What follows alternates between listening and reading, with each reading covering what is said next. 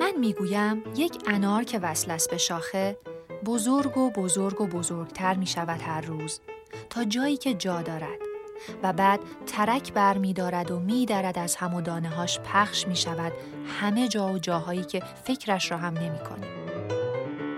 تومور همچین چیزی است. حالا این انار اگر جایی در محتویات جمجمه باشد باز فرق می کند با بقیه جاها. به وقت برداشتنش دست جراح اگر بلرزد تیغش کمتر از میلیمتری آن سوتر را اگر نشانه برود عصبی را قطع می کند مربوط به شنوایی یا بینایی یا حتی تنفس و قطع که شد دیگر قطع شده است برای همیشه قطع شده است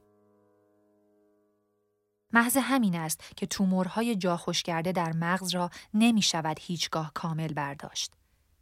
چیزی میماند تهش که به زور داروهای شیمی درمانی یا اشعه ایکس باید سوزاندش.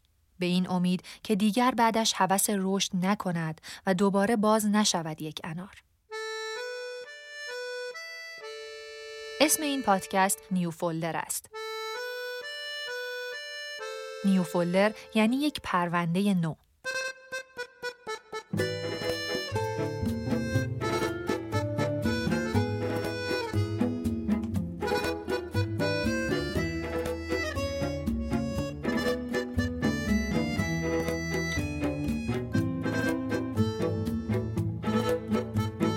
و دلسای سه ساله در سرش یک انار داشته. اناری نارس و سبز که هر دم بزرگتر می شده و قرمزتر و فشار می آورده روی باریک رشته عصبی که از زبان می آمده بالا. دلسا زبانش می گرفته. کلمات را کامل ولی کشدار و آرام بیان می کرده و فشار تومور داشته می رفته که مردمکهاش را هم هر کدام به سوی ببرد. پزشکش سیتی اسکن را که دیده گفته جراحی. هر چه زودتر. و نگاه مادر خیره به دهان دکتر مانده که گفته توموری که در سر دلساست دارد روز به روز بزرگتر می شود. گفته بدخیمتر از آن است که با دارو بشودش خشکاند و لازم است برداشته شود تا اندامهاش را دانه دانه از کار نینداخته. مادرش به من گفت تکه ای انگار از قلبم کنده شد. امید داشتم با شیمی درمانی یا چه می‌دانم داروهای قوی بشود از بینش برد. دلسارا که لای پتو پیچیده بودم به سینم فشردم و لرزان پرسیدم چه کار باید بکنم؟ و شنیده که امارای، آزمایش کامل، ویزیت پزشک بیهوشی و رفته که دفترچه را بگیرد دکتر گفته تا یک شنبه همه اش را انجام بده. دوشنبه جراحیش می‌کنیم. نمی‌دانم تا به حال بیهوش شده اید یا نه.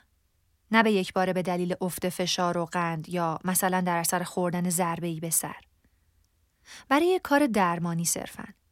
من خودم یک بار تجربهش کردم. یادم میآید که پزشک گفته بود 8 تا 10 ساعت قبل از جراحی چیزی نخورم. حتی آب که خطرناک است. که به وقت بیهوشی عمیق بدن لخت می شود. سر دیگر صاف نمی ایستد روی گردن. انگشتان نمی توانند جمع شوند.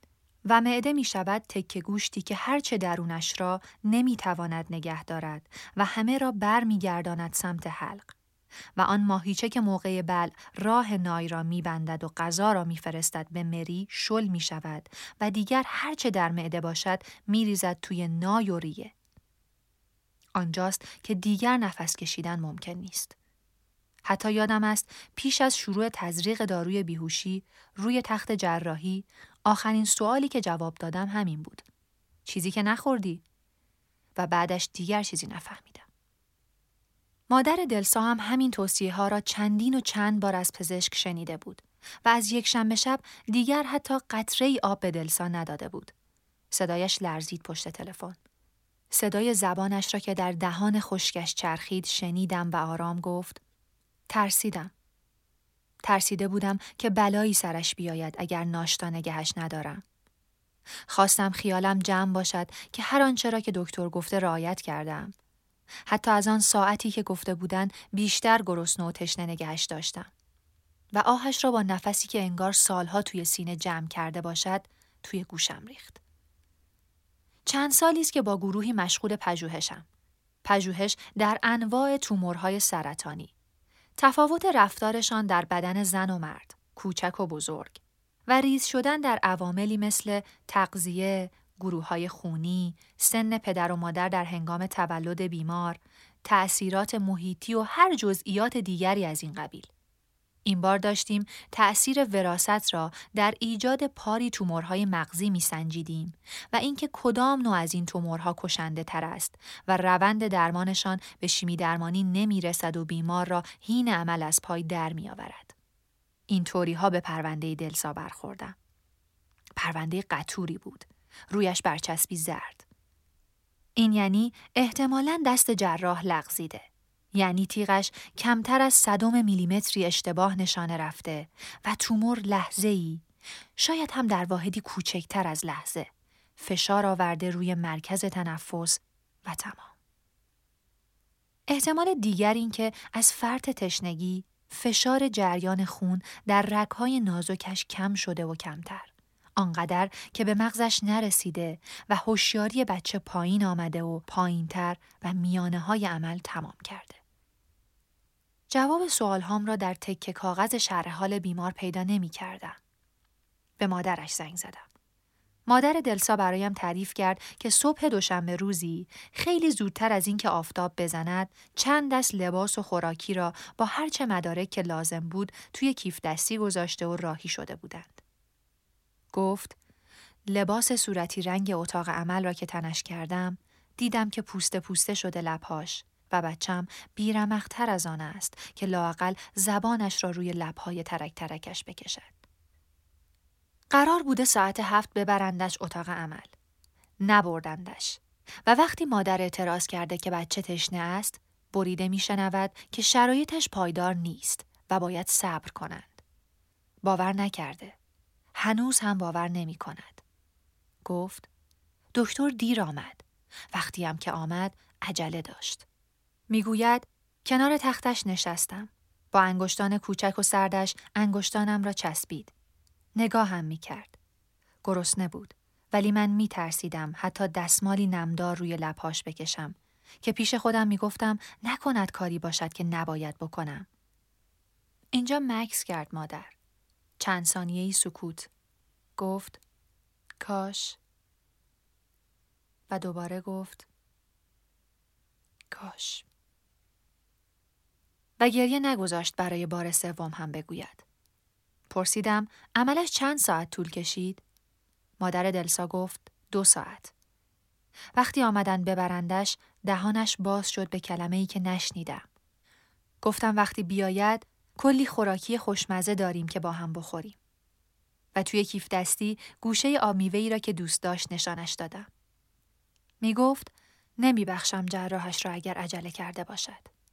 اگر دستش لرزیده باشد.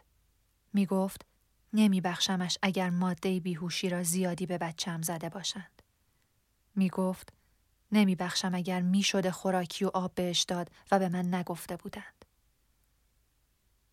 حالا شش ماه است که لبهای دلسا هم در قعر یک مستطیل تاریک است هم خشک و ترک ترک پشت پلکای مادرش.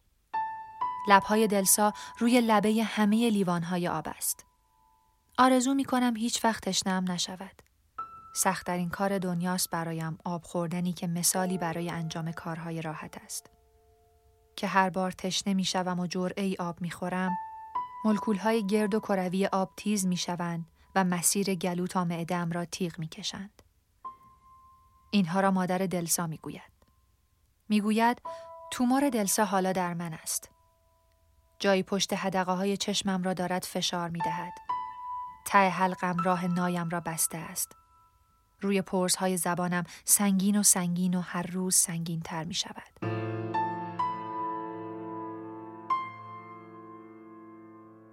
به گوشی تلفن توی دستم نگاه می کنم. مادر دلسا توی آن است. صدای گریه هاش آن توست. گوشی را دوباره نزدیک گوشم می برم. صدای گریه هاش بلندتر می شود. گوشی را دور می کنم. صدای گریش دور می شود. اما هنوز همان توست. توی گوشی تلفن که دست من است.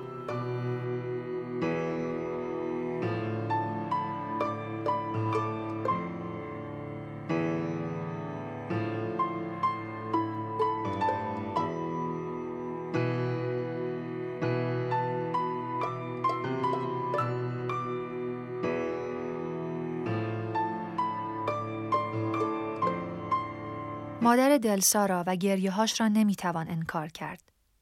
هست. او دیگر بخشی از تاریخ است. بخشی از تاریخ جهان. گیرم که برای کسی مهم نباشد مادری توی گوشی توی دست من تلخ گریسته. گیرم که پاری از شنونده های این پادکست خیال کنند من خواستم احساساتشان را تحریک کنم. بودن در تاریخ مادرانی که کودکانشان مردند. بودن در تاریخ مادرانی که کودکانشان تشنه مردند. بودن در تاریخ مادرانی که کودک تشنهشان را کسانی کشتند. مثلا جراحی عجود یا متخصص هوشبری که داروی بیهوشی را بیش از مقداری که باید به کودک تزریق کرده. مثلا سال 680 میلادی مردی کودک تشنهاش را روی دست گرفت و به مردمی که بر کرانه یک رودخانه ایستاده بودند گفت از آب رودخانه پشت سرشان جرعه‌ای به کودکش بدهند. کودک تومور نداشت. کرانه آن رودخانه اتاق عمل نبود. مرد گفت که اگر با او بدند کودک شیرخارش گناهی ندارد. مردمی که در کرانه رودخانه ایستاده بودند به کودک آب ندادند. مردمی که در کرانه رودخانه ایستاده بودند عجله داشتند پدر کودک را بکشند. به مادر کودک هم آب ندادند. شیر خشکیده بود در سینه های مادرش. کاش اشک شور نبود. اگر اشک شور نبود، مادر کودک می توانست کودکش را خودش سیراب کند. آن مادر مثل مادر دلسا بخشی از تاریخ است. مادر دلسا پاری شبها از تدائی تصویر دکتری که توی دستانش تیغ جراحی است از خواب می پرد. آن تیغ جراحی هم بخشی از تاریخ است. گیرم تاریخی که تنها چند ماه با من فاصله دارد. سال 680 میلادی 15 قرن با من فاصله دارد. مردمی که پانزده قرن قبل بر کرانه یک رودخانه ایستاده بودند به آن کودک و پدرش و مادرش آب ندادند و تیغ سمت کودک و پدرش پرت کردند.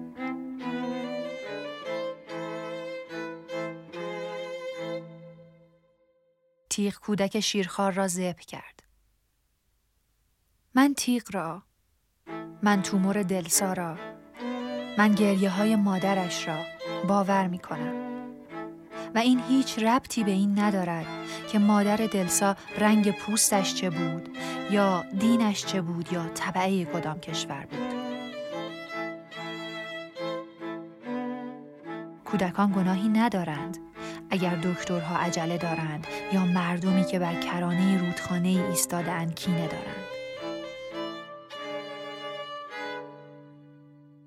کودکان گناهی ندارند.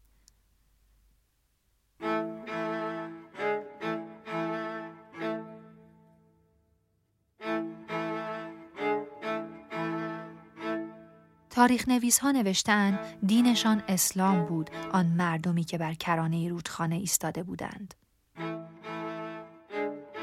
کسی که کودکش را هم کشتند مسلمان بود. اسمش حسین بود پدر کودک، نوه پیامبر اسلام.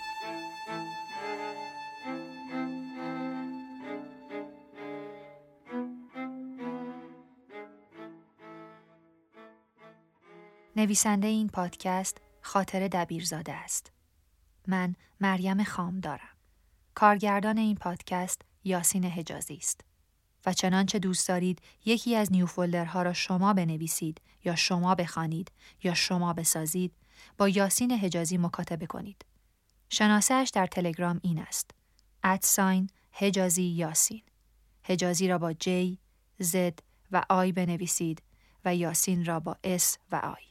و بین حجازی و یاسین هیچ نقطه یا خط تیره یا زیر خطی نگذارید.